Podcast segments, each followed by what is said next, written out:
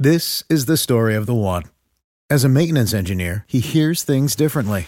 To the untrained ear, everything on his shop floor might sound fine, but he can hear gears grinding or a belt slipping. So he steps in to fix the problem at hand before it gets out of hand. And he knows Grainger's got the right product he needs to get the job done, which is music to his ears. Call, clickgrainger.com, or just stop by. Grainger, for the ones who get it done. Hey guys, you're now listening to the Coaches Network podcast, a podcast aimed at anyone who's passionate about athlete, talent, and personal development. My name's Coach Yas, and I'm a UEFA A licensed football coach, coach developer, and content creator. I'll be sitting down with a range of guests to discuss their journeys, their life lessons, and how you can make an impact. Enjoy. Right, guys, welcome back to the Coaches Network. My name's Coach Yas, and I've got a very special guest with me today. My guest today is Omer Riza. How you doing, Omer? I'm good, thank you. Very good. Good stuff. Good stuff. Omer, just before we get into the thick of it, maybe just give a brief insight around who you are, what you do, and we'll go from there.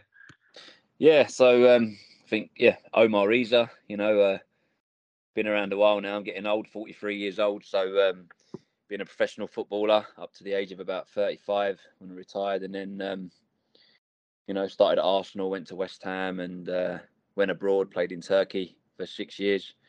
Come back, played in League One, League Two, and then um, started my coaching journey probably when I was player coach for Histon. So Dave Livermore was a friend of mine. He was manager and um, um, started coaching there really. And then over the last 10, 11, 12 years, I've been coaching now and, you know, got to pro license level and um, working hard to get to where we're all trying to get to. Awesome. I'm going to take you right back to the start of it because there's a lot in there um, and it's probably spanning over a good 15, 20 years, really. You know, you've done really well to kind of capture that in, in, about 20 seconds. So let's go right to the right to the start of it. Where did you first get involved with the game? And what was that like in terms? Of, obviously, you mentioned that you obviously played at played at Arsenal at young age, um, coming through the academy there. What was that like? You know, my my um, my my playing started at about still quite young, really, um, but not as young as what people are going now. I started about eight, nine, I think, seven, eight, eight, nine, something like that. And I, was I was really into martial arts when I was a, a young boy. So from the age of must have been about five, six, I was doing karate. Sort of got to black belt at the age of twelve, um, and I was really interested in in martial arts. Um, and then football sort of sprung up, and it was more my, my dad used to play, and um, I was really had a lot of energy. And he used to take me over the park with a ball to go and run around run around the trees and stuff like that just to burn off some energy, just to get me out of my mum's hair, I think. Um, and it just started from there. It went from school, was playing. I was really quick. I think people clocked onto the fact that I was just like so quick. Um, that they, yeah, I, I, started to play for the school, and then from the school, obviously, you know, you've got parents who have who have got kids who are in Sunday clubs, and then they say, "Oh, let's get let's get O there, or let's get let's have a look at him there." And I was just like, so far off it in respect of understanding of the game. I think with my first game, people tell me my first game, they put me on the pitch and I started running towards my own goal to score to score in my own goal. Um, so yeah, full of yeah, just love playing it really. Love both martial arts and football, and it got to a point where the love for football become stronger, and um, I decided to go down that path. Definitely. Obviously, you mentioned there, you know, the top of the conversation around how you've moved into coaching um, and I'll come back to that in a second. But really key thing I want to talk about just there, what you've mentioned there is you started off in martial arts. You obviously transitioned over to football. Um, on reflection now, how how much of an impact, or if at all any, do you think that martial arts had on your ability to play football, or, or any transferable things in, in regards to that? Uh, I'm not sure if it had any sort of impact because I know we always talk about the fact that giving kids um, that multi, the multi sports to help them in, you know, in their football. Um, or whatever they decide to choose. But I think, I mean, I suppose the martial arts to a certain extent was to, you know, tame, you know, my energy and, and stuff like that. And I suppose I took that energy and aggression and tenacity into into my football. Um, if I if I look at traits that I had in football, I suppose it was that, you know, energy, like I said, tenacity, aggression. Um, I had those key key traits I think that help you become a footballer for sure. Um, did it come from did it come from being a being in martial arts? I don't know. There might have been elements of that that's helped me, but I just think you've got that sort of stuff in you, or, or you haven't.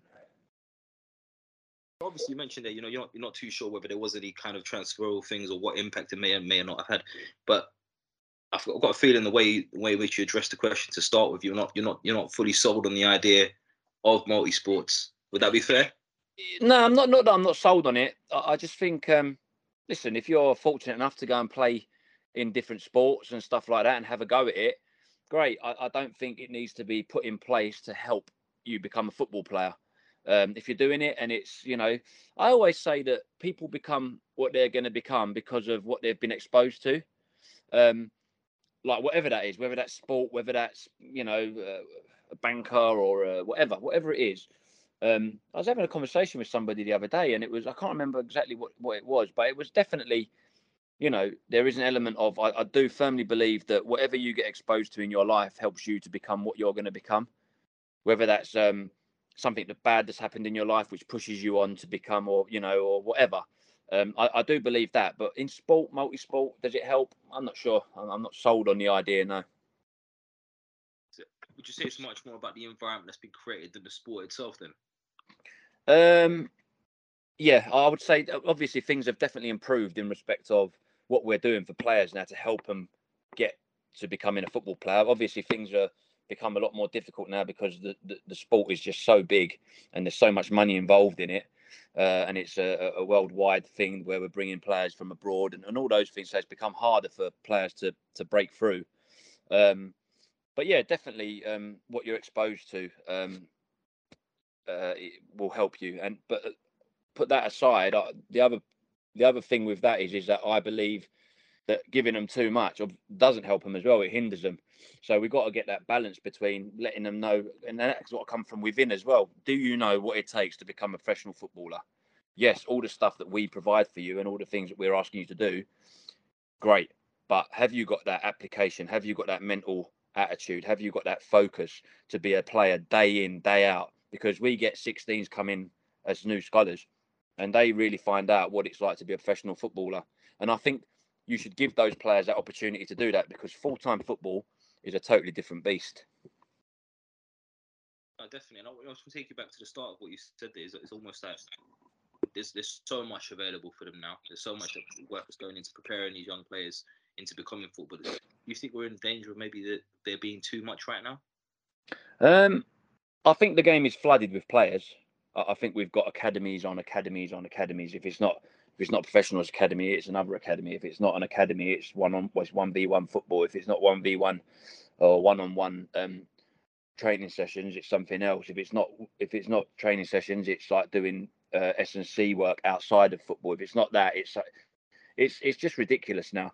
Um, I mean, we we've gone we, when we were playing. I, don't like to talk about when we were playing and what we we used. To, I used to play Saturday. I used to play Sunday. I used to play Sunday afternoon um, for different clubs because they wanted they wanted you. Was it right? Was it too much? Probably. But now we're the other way. Now we give them everything else, and we say they can't play any football. You know, it's like, well, oh no, you've done your you've done your um, you've done your high speed running this week. You've done your um, your 30k this week. You can't do anymore.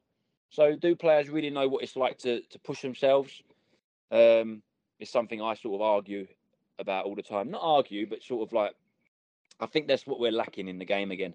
I would, I would, I've been suggesting that we take away GPS for a week, two weeks in the month. Take it away totally. Let's see how we deal with. Let's see how we deal with just having having a go. So you don't know what you're doing. So you don't know what numbers you're you're doing. You don't know what high speed. It doesn't doesn't matter. Let's just see how you feel. You know. So yeah, I think it's gone too far the other way, probably. If I'm being honest. Uh, definitely. So then let's come back to your journey. Obviously, you started as a young player. You mentioned there, obviously, starting in martial arts, transition over to football. Where did Arsenal come about? How did that? How did that happen? So, obviously, when I was playing football, I um, playing for the school, playing for the district, playing for the county. Um, I went into Orient actually, and um, I went there for ten weeks when I was about nine, and they said, "Oh, you're as good as what we got, but you're not better," and sort of they let me go. Um, and then oh, obviously that was a downer. Felt really bad about that as a, as a kid, and then went back into grassroots, played again, done was doing well, and then went into Watford, and that was brief, and that was like a couple of weeks trialing, three, four weeks trialing, five weeks, sixes, whatever it was and they had all big, strong, powerful players. So I didn't fit into their mold. I went back to grassroots again, and then I was playing for a club called Chase Side, where I was with for a few years, and um, well, Edmonton Rangers, then Chase Side, and then um, there was a uh, my scout who was called Bill Bill Hollindale, and he had scouted a few me, Paolo Vernazza, um, Greg Lincoln, Andrew Douglas at the time, and um, Dave Livermore, and we yeah I went in from there, had some trials, played against some teams, and uh, and I never looked back really. I went in at the age of I think ten or eleven. I was there till I was twenty. So yeah. And obviously, you were there at a time where there was massive changes. Obviously, you know Wenger not coming uh, too long before that. I think three, four years probably. You know, by the time you, you you'd left Arsenal, what what were the major changes you saw there during that period there? And what you know, what was it like to be around the environment in in that time where there was so much change and all these big names coming in as well? Yeah, a lot of people ask me this question, and I think the changes were so like progressive. It's it sort of like just happened quite naturally. Um, but obviously, the obvious change was you know players weren't drinking. I mean, we were still quite young when he first came in. I was only like 17, I think, um, when he first come into the club. Um, players weren't drinking now. You know, after games like the Tony Adamses and the Ian Wrights and the you know Paul Mersons, they they probably were still, but you know not as much. You know, we were getting vitamins and tablets. I remember being in squads and there'd be ta- tablets on the table, vitamin tablets, like they were like the size of size of a flipping horse pill they look like. They're big now. They're a lot smaller now. We were trying to swallow those things. It was like swallowing a flipping candlestick. But um, so yeah, there was things like that. You know, looking after your body. Um, and then with the, in regards to the training, you know, he was quite a different sort of character. It was, um, you know, he, he let Pat Rice do all the coaching, and he would sort of step in and talk to individuals about small, small detail, you know, and and um, yeah, you know, he changed. He has changed the face of football, Arsene Wenger, no shadow of a doubt. Um, from his time of coming in at Arsenal and England through to now, and probably what he's doing at FIFA now, and he's just very innovative. I think he's just a very innovative person, you know. During that time, then, you know, did you have any interactions with him that have kind of stayed with you now up until this point? Um, like I said, I think things like that uh, in respect of the coaching habits, you know, sometimes sometimes um, I think I'm getting better at it now. I'm getting a little bit older where I can sort of just pull people aside and give them those little real nuggets of information um, rather than give them it all. Uh, I think things like that. Um, he was always had a good demeanour. You know, he was relaxed most of the time, unless he was playing up against Mourinho or someone like that when he sort of changed. Um, but no, yeah, you know, I've, I learned. I like to think I learned a lot of all the coaches that I've worked with just just building on that, then you know, obviously there in the initial periods, I think they might have even won the first season going pro. Is it? I can't hear you, Latif. Sorry. I was just saying, just, just obviously during that time that you were there. Can you hear me now? Yeah, go on. Yeah. During that time that you're there, obviously, I think they were they were coming towards uh, one of their first league league wins under Wenger at the time. What was that? What was that period like? Obviously, you know that that transition, and obviously you know, where did that time?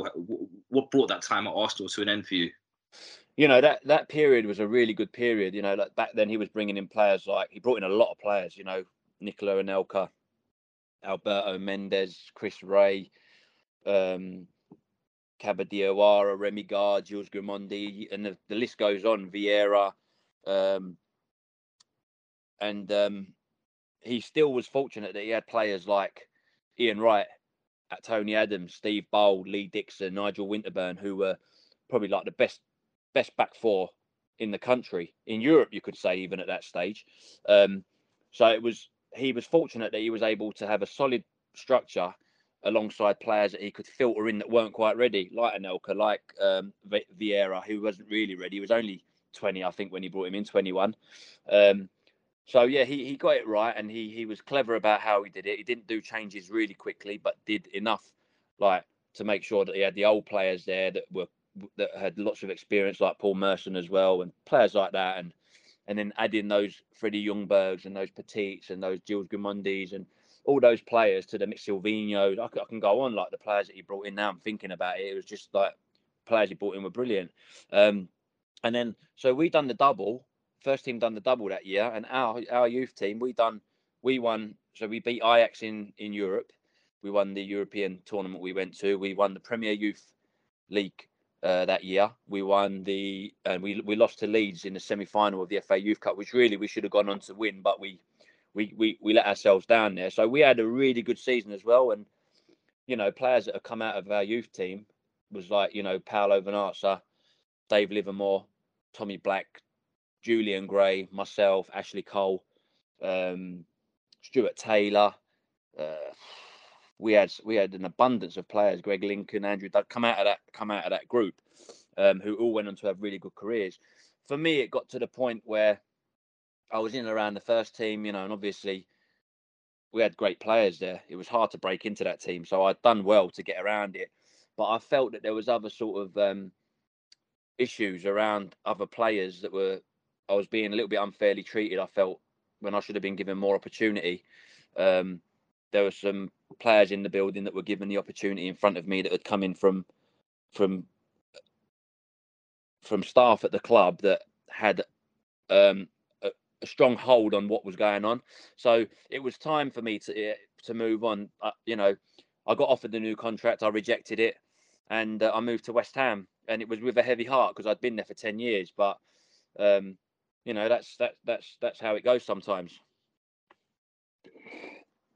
obviously, you know, you, you you're right. It is how it goes sometimes. It must have been a real challenge for you, obviously, moving from an environment like you said. You've been there for the best part of a decade, moving to a new environment. What, what what was what was that like? You know, what was going through your mind at the time, having having to leave at that time? Obviously, given the circumstances that you're under, but just having to actually now try and fit into a new organization, new club, new staff, probably a completely different way of playing at the time, and still being a young player, not really real guarantees of what that's gonna, you know, mm. bring for you. Yeah, it's quite interesting point actually because I could have gone. See, in my head, I was like, I was in around the, the first team squad at Arsenal, and I wanted to stay around the Premier League at like 19, and um, I could have gone to either Portsmouth, I could have gone Gillingham. Portsmouth wanted to buy me for big money um, from Arsenal, um, and I didn't go. And um, I went to West Ham, and I was doing really well. You know, I decided to go. I signed a three-year deal there, um, and our squad was amazing. You know, the squad we had, you know, at the time, again, I can, you know, Joe Cole, Rio Ferdinand, Frank Lampard, um, Michael Carrick, the, the, strongest West Ham squad that probably there's been for a long time, all England internationals. So I was in good company. You know, I was training with those players, being I was in the squads most weeks. Um, and it was it was difficult, you know, but I, I wanted to push myself. I wanted to I wanted to stay where I was and um, but it got to a point where I was getting frustrated. You know, I think Redknapp left, Glenn Roeder came in, who's passed away now, sadly, um, and uh, and I was flying at the time, and I, I went to St Mirren, and uh, everything was sorted there to go and sign at St Mirren, and um, Glenn Roeder didn't let me go and said, "Look, you've been doing really well. I want you around the squad." So I stayed again, um, and I waited till the end of the season, and um, and then I moved, and I ended up moving to Cambridge, who I'd went to on loan. So I'd played in League One at Cambridge on, on loan, and then that following year, I went and played for them, and I had a season with them, and um, I think I scored about 20, 19, 18 goals, 18, 19, I think it was that season, and um, and I wasn't happy with the football. You know, League One, League Two is not great. It wasn't great, and um, an opportunity come up to go abroad, and and I went. So let's just talk about that a little uh, for a second. There's a lot that you've kind of gone into there. Obviously, going into the club, what was it? Obviously, mentioned there about wanting to be around the Premier League. What was it in particular about West Ham that was, was it literally just a draw of the Premier League that, that kept you that, that kept you wanting to be there, or was it a case of actually they had a better package for you, or, or you know what, what, what, what Yeah, a bit of a bit of everything. You know, I think it was. I think it was. I played a game. I think we played at Highbury, and Frank Lampard Senior was there. We played West Ham. We beat them four two, and I played really well. I scored a couple of goals, and he really liked me. So, you know, when when someone likes you, an assistant manager at the club, you know, and you go in there and and they had good young players at the time as well. Um, it was in London still, so West Ham was uh, down the road from where I, I was in Edmonton at the time, so it, it, wasn't a hard journey to get to Chadwell Heath. That was just that was a that was attractive. Um, it was West Ham. It was a Premier League club. Former players had gone there, like Wrighty had gone there, John Hartson had gone there um, from Arsenal, and uh, I think Davor Šuker I think the problem I had, I went there and then Davor Šuker came there. He was like following me all over the place, like a bad smell. and um, uh, so um, that that that caused me a problem. you know, and um, but yeah, it was it was listen, the, it was a good squad, and I I was playing against players like you know, uh, before I left, before mm. I went there, you know, Joe Cole, Frank Lampard, Rio Ferdinand, to go there and be training and and um, be in that company and know it was going to push me to progress. It was, you know, it was it was a no brainer really for me. I finished top goal scorer every year in the reserves. Um, I just needed that opportunity. I don't know why it didn't come. I should have had more opportunity than I did at both clubs. Yeah. Um, but you know that, that's it. There's a lot of things that you've touched on, and I want to kind of unpack. So just let's, let's stay on this topic for a second. And you know, you've gone to West Ham. Um, obviously, you're coach now. We'll get onto that part later, but I, I want to think now, in retrospect, what what were the types of things that you were looking at as a young player at that time? And maybe what would be advice to young players in the conversation you have with young players now who are in a similar position? Like, what are you asking them to consider when when, when making a move like this? I mean, things have changed a lot. You know, we we as young players, we got taught how to play the game, but only because of the qualities that we had. You know, I was super quick. I like to get beyond defences, um, and that's what I was used for. You know, now we teach the players a whole range of things, whether they're good at it or not. We teach them it. Um, we're in danger now because this is this is often a debate I'm having with a lot of coaches around the idea of we're losing specialists, and now there, there seems to be this kind of let's create a whole bunch of jack of all trades. Yeah, I mean it's a it's a valid point. I mean, I still think that we listen. If someone's a good player and he's good at certain things, you will focus on those points. So we got players who are players are number nine. He's got the right profile. Players number nine. He does certain things, calm on the ball, brings brings people into play. Is a fox in the box, can finish. So you give them those, but I still think that we, you know, tactically, I'm not on about individual. Individuals different because we do ILP stuff and we do focus stuff for players for what they're good at. But tactically, we are teaching players a whole new ball game now. And you know, I, I know a lot of people always say, you know, the, the game hasn't changed. The game, uh, you know, everyone's trying to reinvent the wheel with the game. I think it has evolved. It's evolved definitely. Tactically, the game's evolved massively. And I think coaches who don't see that and don't understand that, then, you know, they um, they need to go they need to go back and re-educate themselves um, because it has changed um, from when I was playing to when it to what it is now. So coming back to your question, um, yeah, I, I think um, what what would I say about yeah, I, I, think players now in the championship which we're in, Premier League, Premier League's a little bit a little bit different. You know, when you've got Premier League players that are in the top six clubs, they can go to League Two, League One, Championship because they're they they'll take them. Our clubs they don't really take the players um, in League One, League Two uh, as much.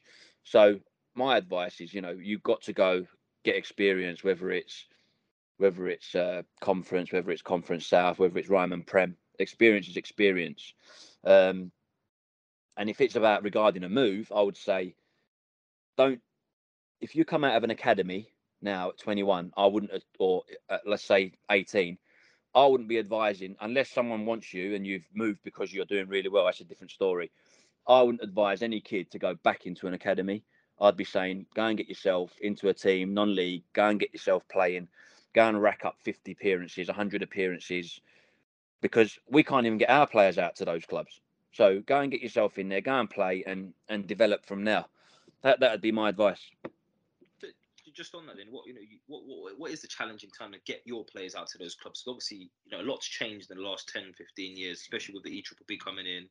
You know, the, the the I guess the the passing away of the the whole reserve team setup and things like that, and they've got now extended it to the PDP up into under 23s now.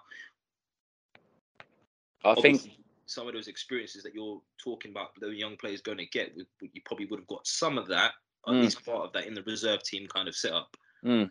I think we missed that. I think we missed that now. I, I, say that I say on a regular basis as well. Is that I think we we missed that, uh, like the combination league or the reserves, whatever it was back then. That element of playing with first team players, playing against first team players. I can remember clearly playing again against West Ham actually, and I was playing against Julian Dicks, I was playing against Steve Potts. I was playing against uh, John Moncur, who were playing in at the back and in midfield, and I was playing against them. You know, and I had some senior players playing with me, and it was that's proper learning. You know, you're learning from senior players rather than you're trying to learn from your peers who are your age around you. It ain't the same. Um, so I think we we do lack that now, and I think there is a certain element of yeah, with the Cat One teams, they're playing the Papa Johns and stuff like that, so they're trying to recreate that, but it's only in competition. It ain't every game, you know. So that's at least they're trying. Um, but I, I would say um, the reason for it is is that I think the level has gone up, level of football has gone up, um, and I think that players aren't as good as what they used to be. That's my honest opinion. I think we've got so many players now that are in the system, and you need to bring players. You need to have players in this system, 21s, 18s, whatever it might be, and they're not good enough.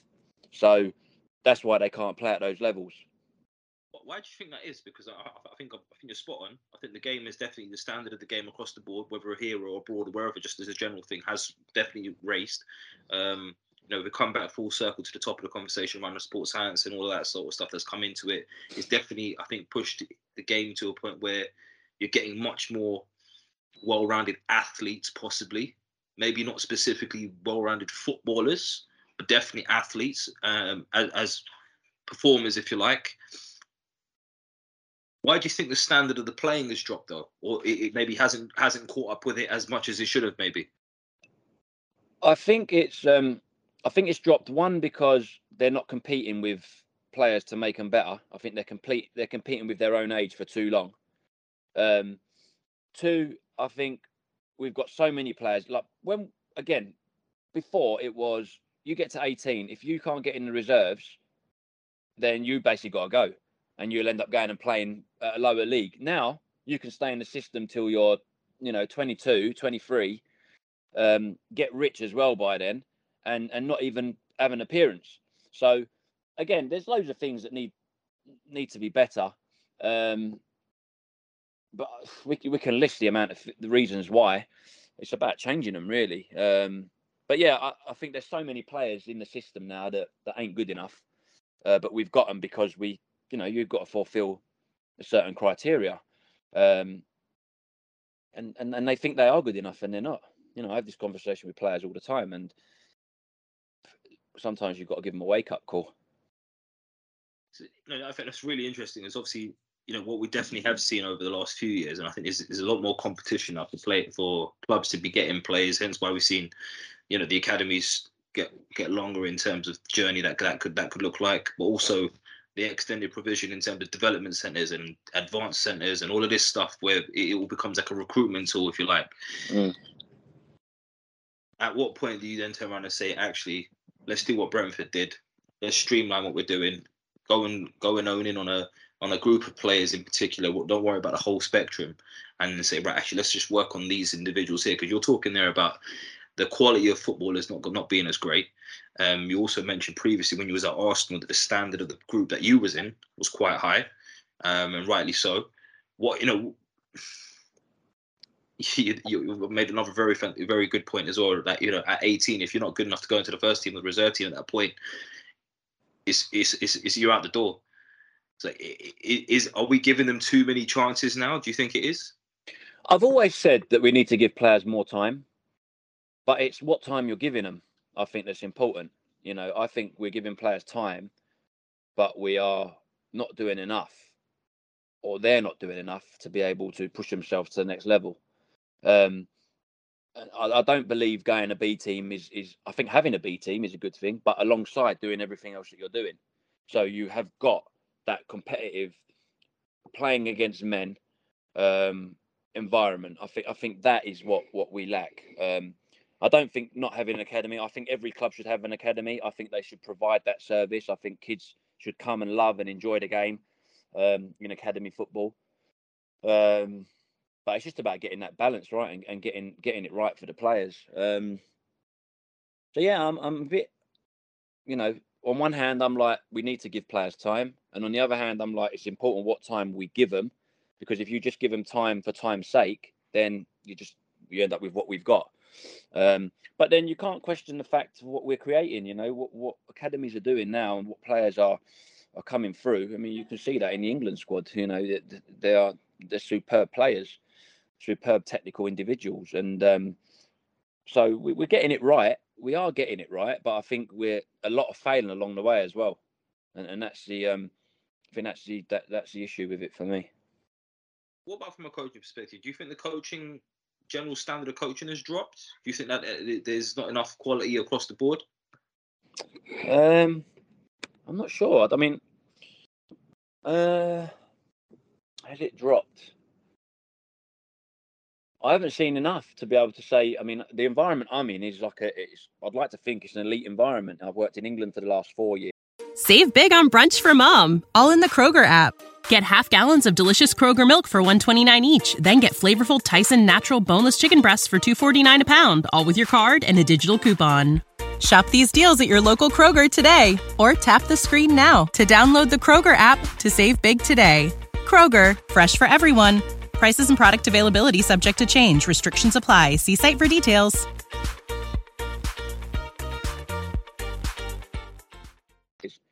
Been working with Watford in the 2023s for the last four or five years. Um, I'd like to think it's at a very high level. Um, England definitely is, you know, and I'd like to say that at Watford we are as well.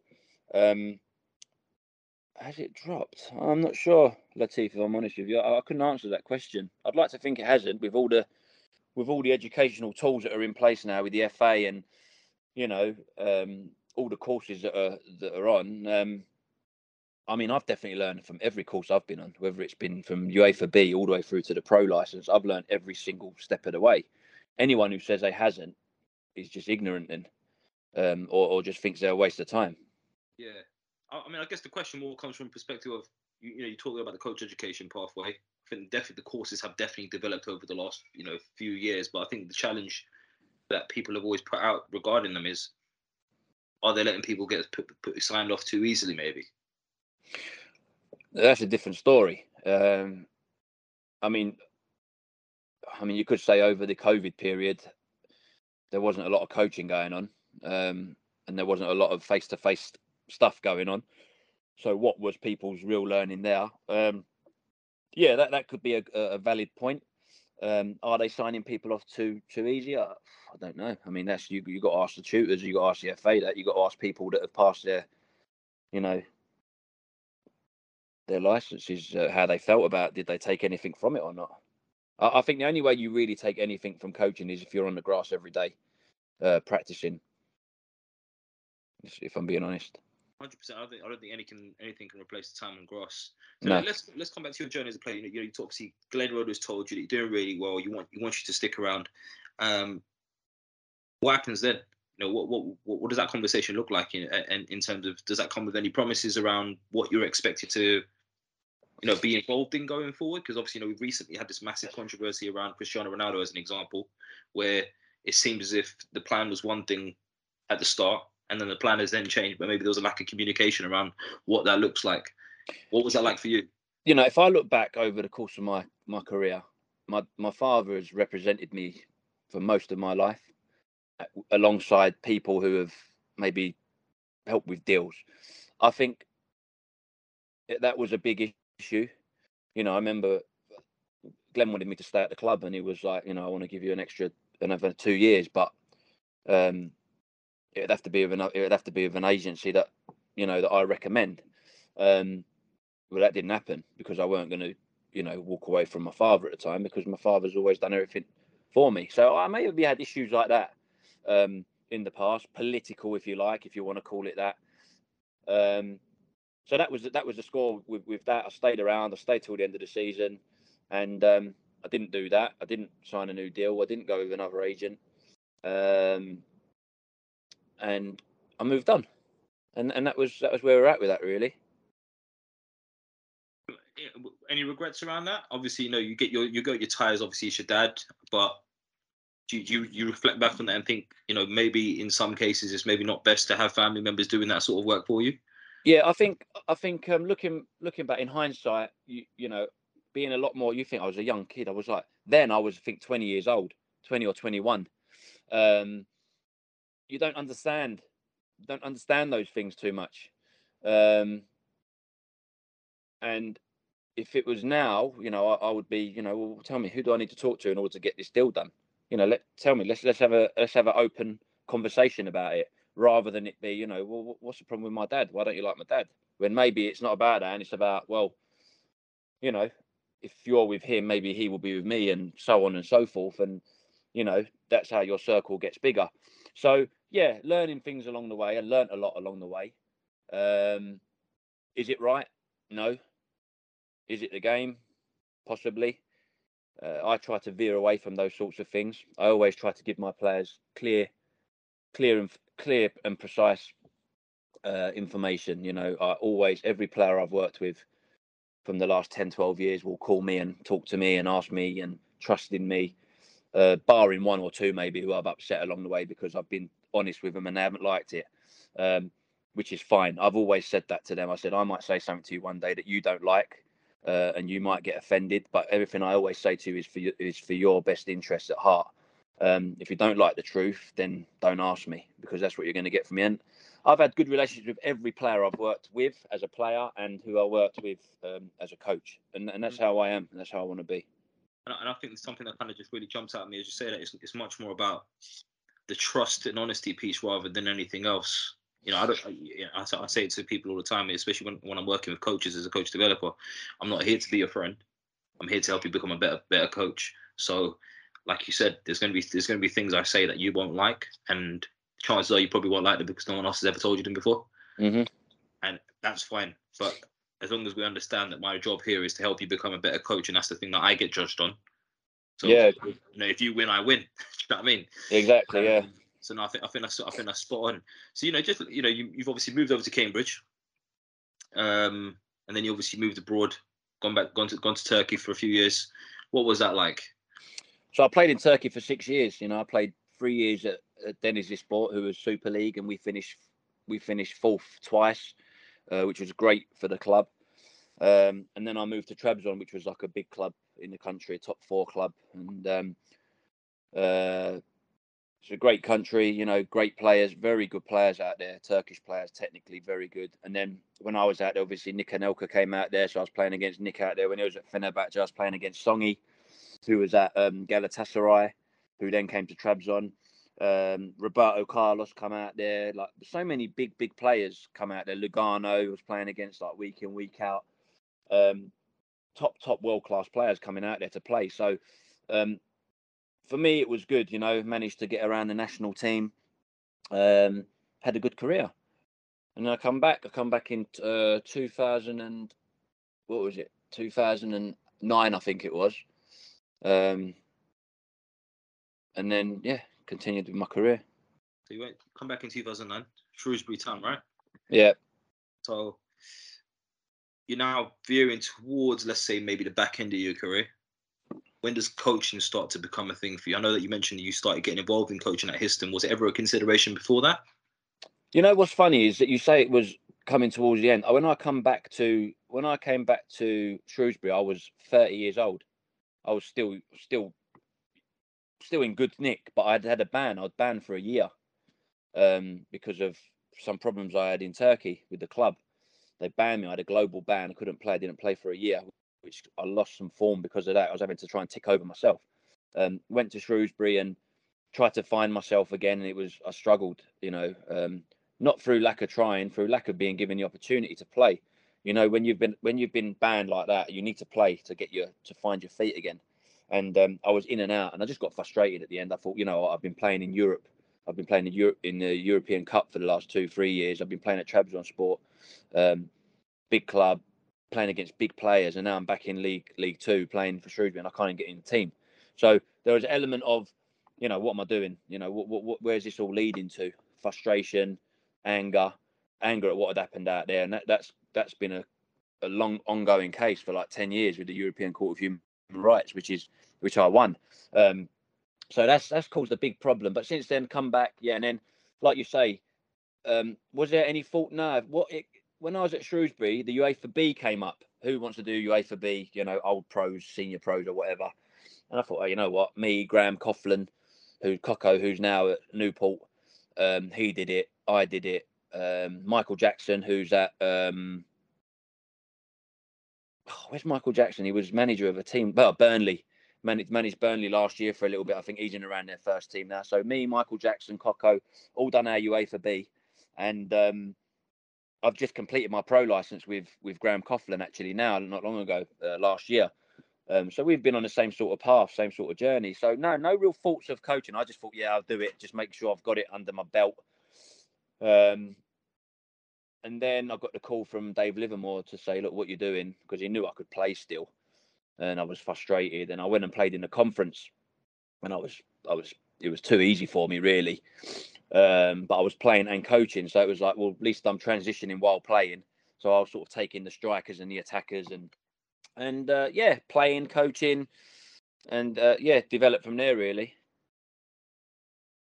What, what, what, was that like? Obviously, you know, you're talking there about um, working with the attackers, working with the forwards. Something that's definitely become a lot more prominent in in today's game is you know specialist coaching, mm. position specific coaching. Um, seems like you got there in a bit a bit ahead of the curve before you know before you even knew it. I mean, it ain't even ahead of the curve. Is let's be honest, right? You when you've got back in the day, before there was in possession, out of possession, you know, where before there was, um, you know, individual specialist forward coaches or whatever you want to call them.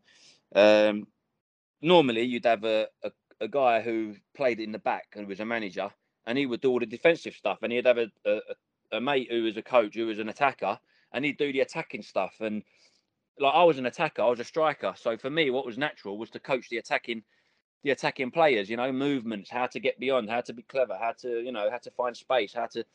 So it, I think it's all been been done. It's nothing new. It's just a different name. Um, but yeah, so I was doing that, and um, it was natural to me. It was easy to me. I enjoyed teaching the younger players. I enjoyed seeing them perform, and I think I suppose I just started getting that bug, and it was just that next. And to be honest with you, if it weren't for my dad saying like, "Look, this is you've been doing this for years you've been playing all your life. You know, you've been you know you've been a player now. You, you're you've got your stuff, your badges. Why are you not just keep coaching? Because I was going to come out of it totally. I was like, no, I'm, I'm done with this. I'm done with the people in the game. I'm done with like liars. I'm done with cheaters. I'm done with I'm done with people who care about themselves. I'm done with like there's a lot of that in the game. And there still is. It's never going to go away. It's just how you how you deal with it and how you manage it. Um, and I was close. You know, I started looking at other things. You know, I like a little bit of graphic design. And Should I do? Can I go into that? Can I go? Should I go into? Should I go uni and start doing something else? And I had all these things in my mind um, at the time. Should I guess go and help my dad do? He's got rental properties. Should I go and just go and get into that and help him do his rental stuff, which I was doing anyway, like helping him out and stuff like that. So it weren't like it was the only thing I could do. I, I had options, and I I was quite happy to start looking at other things. Um, but if it weren't for my dad pushing me and saying, you know, this is what you know, you're good at it, do it, um, keep going, I would have come out of it a long time ago, I think. But you know, and that's that's why you know when you talk about agents and you talk about stuff like that, well, what agent would do that? You know, what, what who's gonna, no one's gonna do that. Your dad, your dad's your dad at the end of the day. He knows you better than anyone. You know, your family's your family. All right, you might not know the business, which you did know the business, but some people, some parents might not know the business. It's a different story. But if you've got someone who's like my dad, then you know, um, it's a different story. But um, yeah, so I carried on, and um, Bob's your uncle. Eventually, obviously, when you finally retired, you've obviously, you know, you've, you've gone into management, gone into coaching. So let's talk about that a little bit. You know, what was your first, you know, proper role as a coach? Just a full, you know, full on. So after I left Histon, um, I got the opportunity to go and play. I was going to, I've been and played at Cheshunt, like around the corner. I was saying, I'll play. It was like Ryman, Ryman Prem or something like that. And um, I was playing, and then the manager got the sack, and they said, "Do you want to do it?" So I started player player manager, and I think I, I was still like, was way too good to be playing there. I scored like twenty odd goals, I think, and set up twenty odd or whatever it was, and so I was player managing there at Cheshunt, and um, I ruptured my cruciate playing for Arsenal in a charity game, and so I couldn't play. I was out for a year, and so I was half. So that's when I took. I was doing the job at Cheshunt as a full time manager. So that was a real stint, really. And then I was just yeah from from Cheshunt.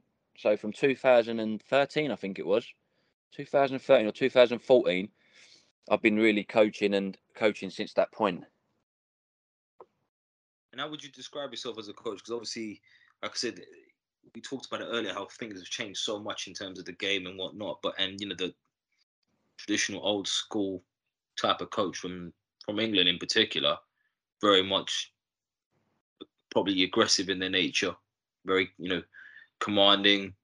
How would you describe your style? Um, I'd like to think that I'm fair. You know, I like to think that I'm fair and honest. Definitely, I, I like to have that relationship with the players where it's not all about what I want. It's about what they can do and what they feel is feel comfortable with. Um, but at the same time, I've got a side to me that if something's not right and not good, um, they're going to know about it. So I'd like to have a little bit of, you know, yeah, I am commanding. I do command. I do demand quality and um, intensity. Uh, but at the same time, I like to think I'm a good man manager as well. You know, I I take the time to learn about my my players, their their their characters and attitudes, um, and I think I'm I think I'm tactically very um, I think I'm tactically very good.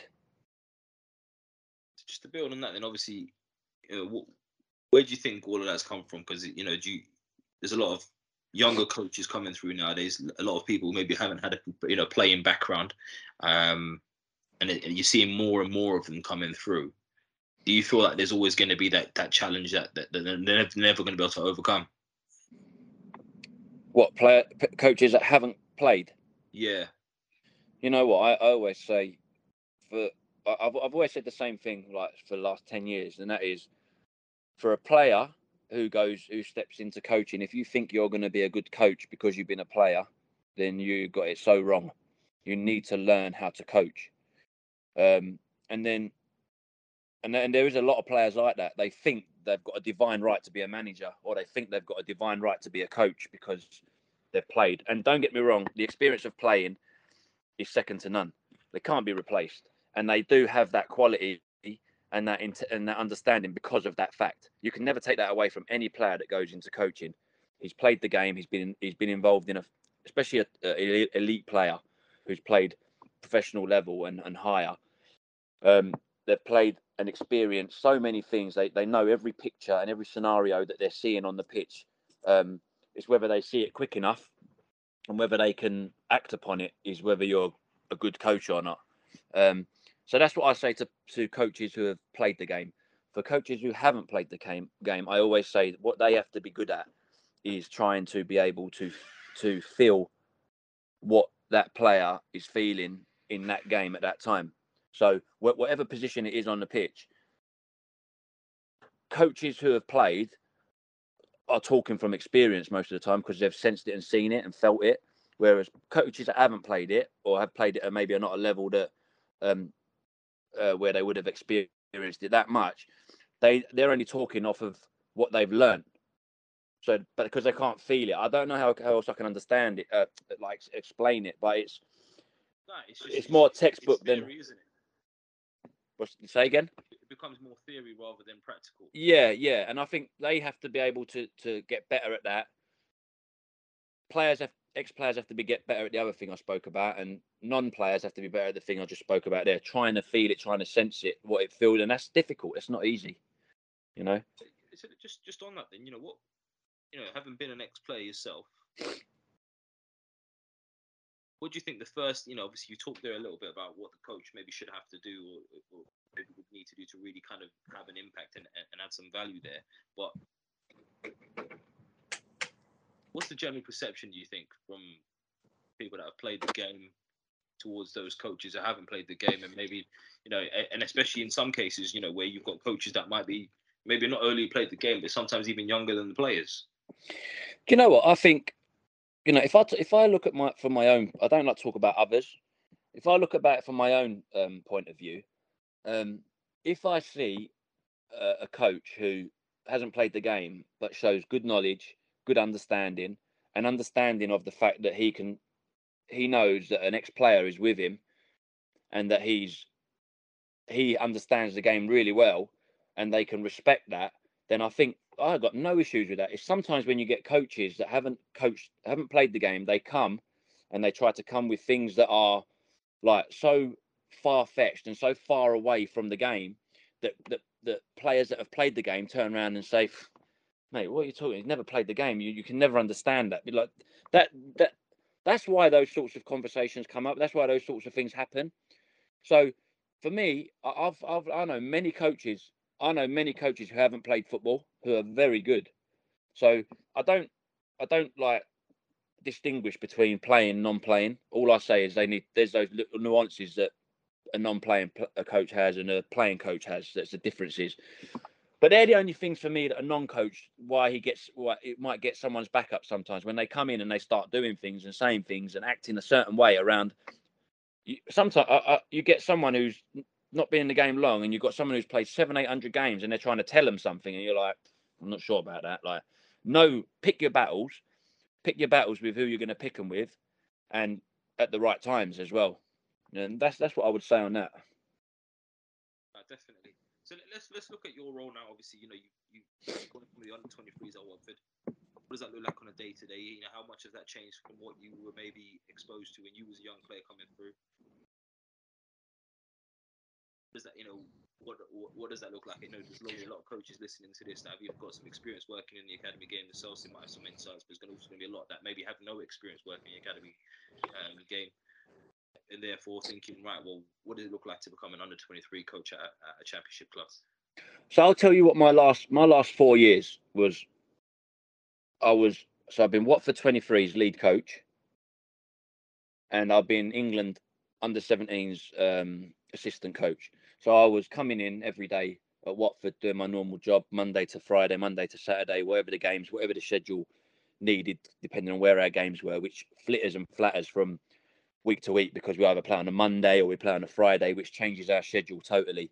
Obviously, you've got match day minus one, minus two, and um, or plus one, plus two, depending on where your game sits. Depends on what numbers you can do day to day. So, if we've got a game, let's say I've got a game on Friday, tomorrow we're going to be doing, we're going to be training an hour, and we're going to be maybe three k, so three thousand meters, zero high or hundred high speed running max, um, and light stuff now, yesterday was yesterday was a big day. Yesterday was um, we we covered eight nine k. I think yesterday probably overdone it a little bit.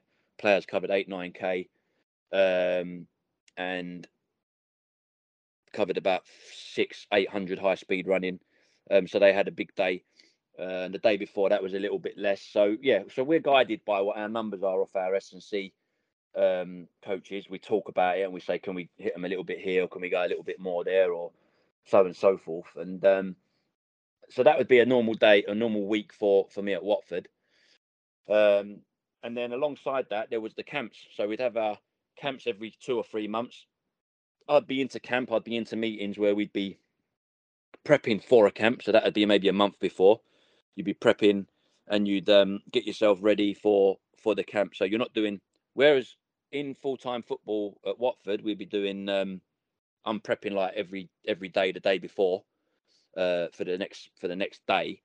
Uh, it might change here and there.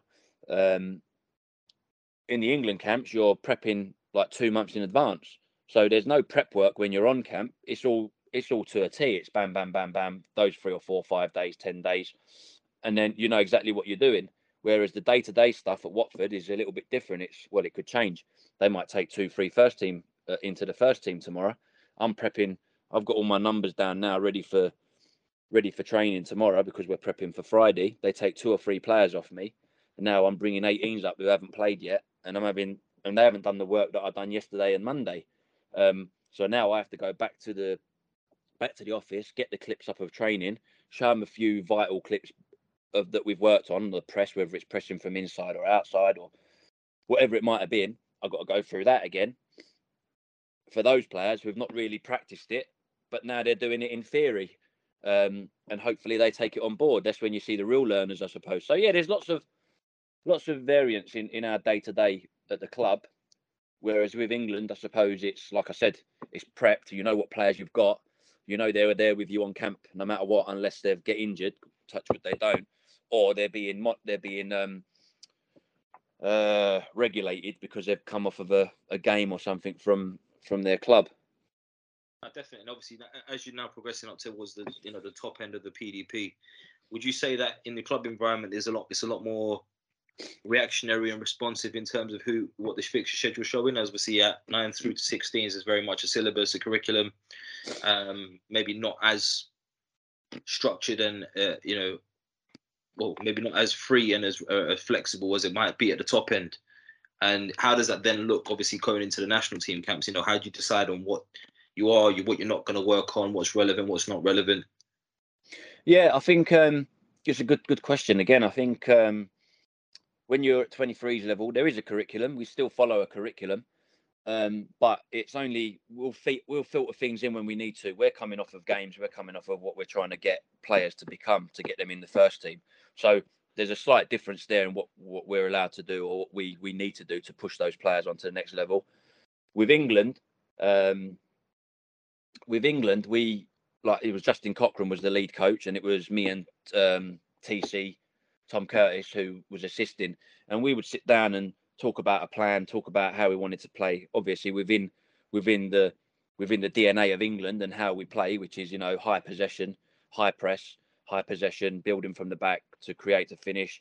Um, obviously, within that remit, we, we were able to create our plans off of the opposition that we were playing against. But we would study the opposition, we'd watch the opposition because we had time to do it. So we would know before we go into a tournament, we'd have three teams we're playing in our group or whatever. Um, what system they play, how they play it, and what we were going to do against them. So a lot more structured there because you're allowed to be. Whereas with Watford, um, you've got to be a little bit looser with with your delivery and how you deliver and things that might change because things change daily, not daily, minutely. so um, yeah, I suppose that's good for your learning, your development. Just just looking at that, then you know, what would you see? What would you say some of the biggest what would you say some of the most useful takeaways have been for you throughout your coaching journey so far? So if you were going back to the start of that journey now, and there was maybe one, two, maybe three key messages for yourself, what would be the ones that you give yourself? I think um, if you've got the confidence and the belief in what you're doing, um, don't be scared don't be scared to think that you can't change it. Like I've throughout my coaching, like I love playing football. I love high possession. I love having the ball. I love my team having the ball. I love playing with control. Um, and I love being able to build and play through the thirds and, and provoke the opposition onto me or onto us. Um, but along the way, things have changed slightly, and you know, you def, you know, you've got to understand the game. You got to understand it, and you've got to um, you've got to change how you got to adapt. And I think so. Don't be scared. Don't be. Don't think you're failing because you're adapting.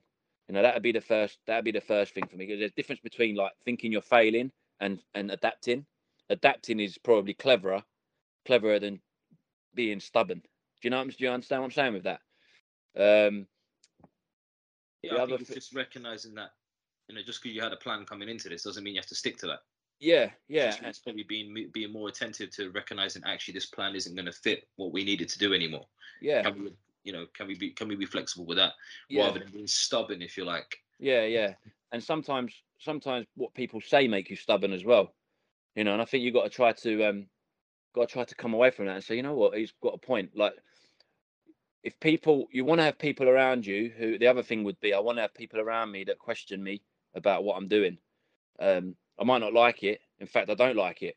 But at the same time, I've been able to, I've been able to uh, um, again adapt to dealing with it and say, well, okay, he's got a point. If he thinks that, then that's fine. That's his opinion. I still might try it, but I'll have it in my mind what he said, so that you know uh, you, you can learn from it. Um, that'd be that'd be the other thing. Um, and the other thing would be just never stop learning. I mean, my learning and development at England over the last four years has just been like was brilliant. Like the insights that I got, the understanding, the game understanding, the breakdown of the game in respect of how I can deliver it. Um, in in smaller, in smaller, in in smaller like smaller, smaller clusters in smaller areas, rather than thinking you have to deliver the whole game. Yeah, um, so you're talking about like attention to detail, yeah yeah attention to detail and creating practices that allow you to practice what you want you know specifically um that that for me i think i've become really good at that I, have got practices that i've got now that will let me work on the build, will let me work on the press without having to worry about the next part. You know, everything's about a part. Work that part because you can still work that part and get this part out. You can work on this part after, but get that part that you want out by creating the practice that allows you to do that. You know, or practice within a practice. So I'm practicing the build, which is the main element of my practice, but I'm still creating the next part, which allows us to be able to work on the next bit. Um, so yeah, there there'll be the three things really that I would, yeah, that I take away with me, or you know. Just on that final point, obviously you, you made reference to your time at England and some, you know, the little things that you've picked up along the way there. What will be some of the challenges that you might face in terms of obviously working with these players on a national team camp that are coming in from a club who might be very different to how you guys want to coach these players? And you know, at what point do you say, right, okay, we're gonna we're gonna bleed this in, but also recognize that this is what you're bringing with you from your club environment? How much effort and how much uh, you know time is taken to go and recognize what's actually happening behind those closed doors as well? Does that make sense? Yeah, definitely. I mean, we had that with um, we had that with a player called Jamie Bynoe-Gittens. You know, he's playing in uh, he's at Dortmund now. He moved from Man City excellent winger, like just so so like focused on you know going, getting at people, directness. But that's what it was. It was a winger who just wanted to be wide, you know. And um, we managed to tweak it a little bit, but at the same time, what we did is we said, "This is him. You know, this is his qualities." So you might have to tweak your system in order to work around the player. So if we were playing like um, we were playing a four-three-three, on the right side we might have had somebody like um, who did we have? We had, uh, I think we had, we had Dane Scarlett down the middle. We had Jamie Bynoe-Gittens on the left, and on the right we had um, oh, uh, Amari Forson, Man United, and um, he he would come in the pocket. So we could our practice allowed us to say right on this side, you know, your fullback will be low because Jamie Bynoe-Gittens is not going to roll inside because he's a winger. He'll stay wide. On that side, we can have our fullback who can go and bomb on and, and create the fifth player on that right side because Amari comes inside. So I think it's more about again solutions around systems rather than um, solutions around trying to change a player. You know. In, in doing that, do do you find that with the, the, struggle, the struggle there, do you think do you feel like there is there is a kind of struggle there around what the players trying to do at their club and bringing that to obviously the national team setup and I guess understanding that, yeah, that might be, you know, in that case, you, you know, you've said that you've kind of just gone with what his strength is, and felt, and you know, and slotted that in. But at what point do you guys say, as an, as a, as as a, you know, you would maybe address it and say, well, yeah, that's his strength, but it doesn't actually fit with what we want to do. Yeah, I mean, the best players in. I mean, I mean, um, obviously at the younger ages, at the younger ages, we're bringing we're bringing those players in because they've got certain qualities because we're looking to push them into the senior team. So if you know you've got a player who's good at that, you'll push him into. Eventually, he'll get to the senior team because he's good at that quality, and Gareth Southgate will select him because he's got that quality. It's like at the minute you've got um, Grealish who can come in the pockets, drop low, get on the turn, and get front facing. You've got Rashford on the left side who will stay on shoulders and get beyond, won't he? So you've got two players you'll bring into that squad for that reason. So you know you you you can change it up. With us, um, yes, we can afford to say, okay, look, we're bringing them in. They've got these qualities. Yes, we want to try and play a certain way, um, and we'll get them to to try and play a way, and we'll teach them because we're still we're still educating the players. Um, but when you get one that just you know you're not going to get anything else out of him, you either say, right, we're not going to select him again, or you adapt to help him. Otherwise, he's not having a good. Because I think England now is um, a certain element of England is like they have to come on and enjoy themselves as well. You know, Whereas before it was you're coming here, you're which I still think we I sort of struggled with that a little bit is that you know you're playing for England, you've been called up for England. That's an honour. You know, respect it, work, work, work, work hard, honour the badge, honour your coaches, and you know give it everything you got. Now it's sort of well, come in, enjoy yourself, make sure you feel happy, so you don't go somewhere else. You know, these are sort of things you're uh, you're dealing with in that respect as well. But again, everything's balanced. Everything's um, making sure that they they're learning. I think that's that's the main thing. No, definitely, it's definitely a consideration because you're starting to see some of these young young English players you know maybe playing for some of their home home countries and their parent you know their parents' countries and things like that. So definitely a consideration to make. So have you have you had to deal with any situation like that where you've had to maybe persuade a player to stay with England as opposed to not? I wouldn't personally. I I, I just wouldn't. That just goes against everything I believe in. I know we've had that. We we have had that situation or situations where you're sort of like on tender hooks because you're thinking, oh, he, he could go and play for it that that country or that country. Like as a country, I'm talking about. But I, I'm totally I'm totally um, against that. I think if you want to play for your country, then you want to play for your country because you love your country. Simple as that. Um, and you'll do everything you can to do that. And there's no like, oh, you treat me better, I'm going there. You treat me better, I'm going there. That's how I am. I'm probably I'm probably too old school when it comes to that because you would end up losing players. But at the same time, I would have cut my left leg off to play for play for England. You know, um, so you know. Sure you that, what's that? I'm not sure you would have got a game after that. Well, no, nah, maybe, uh, nah, maybe not, not for the, uh, nah, yeah, yeah, yeah. No, no, I, I, get what you mean. Though I think it it, it, it definitely has changed in. You know, the, the the younger generation now definitely have a different mindset to what it was maybe 10, 15, 20 years ago. 100%. even playing for your country or even just becoming a professional footballer as a whole. I think nowadays it almost is. Well, I'm 18. I've made it into. I made it. I'm a scholar. I've made it. So yeah, have, have you really? You yeah. Know, the, the grass, you know, the grass ain't that green all the time. So something to consider definitely. Oh Omer, you know, I'm, I'm, I'm conscious of time, and obviously you, you, you've given us a lot of insights around your journey, and I guess I'm really curious now. And obviously, you know, you, you've you've gone back through a lot of your playing journey. You've talked a little bit about your coaching journey. If there was anyone listening to this now, thinking, right, what can I take away from this conversation from Omer, and something that I can implement straight away, what would that be? in coaching terms, yeah.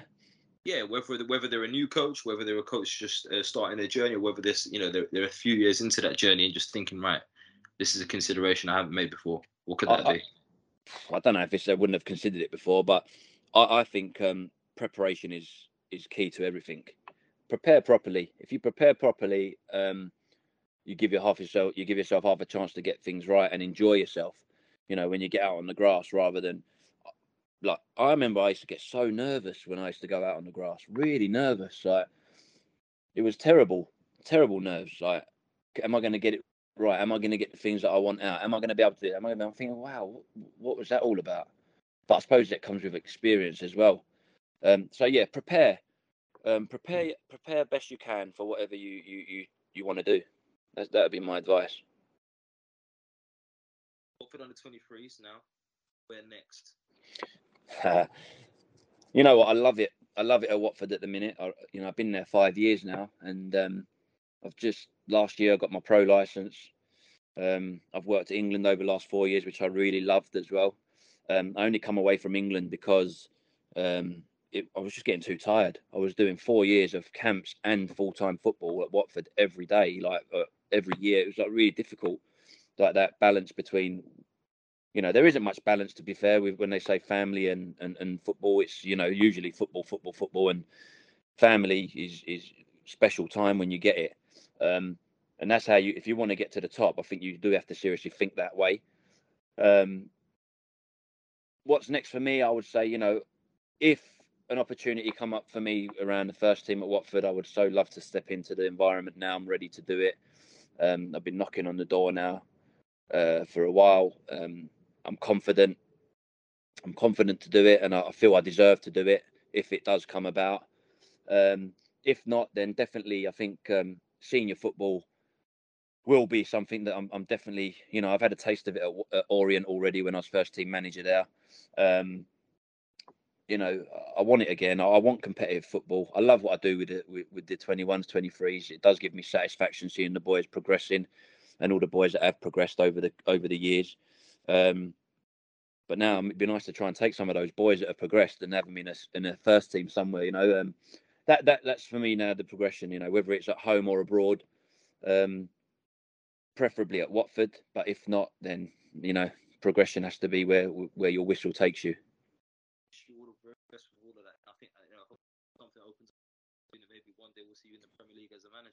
Hope so, mate. Hope so. That's what I'm. That's what I'm trying to do. Hopefully, you don't cut enough your left leg to do that as well. No, no, no, no, no, no, no. Uh, Omer, uh, no, massive thank you for your time today, and I really appreciate it. Um, No, sure thank you, mate. Great insights for everyone that's listening into this as well. Yeah, brilliant, mate. No, really, really good, mate. I'll listen on a few of the podcasts as well. It's really good. Amazing. Thank you for your time. Cheers, brother. Latif, mate. Top man. Take care. Well, there you have it, guys. Another episode of the Coaches Network podcast, where our aim is to bring the world of athlete, talent, and personal development together to just one platform. And you can help us with that mission right now by sharing this episode or any of your favorite episodes with everyone that you can think of. You can tag us in those mentions as well on Instagram at the Coaches Network or on Twitter at the Coaches Net. We look forward to hearing from you. Let us know what you thought about today's episode. And until next time, guys, take care.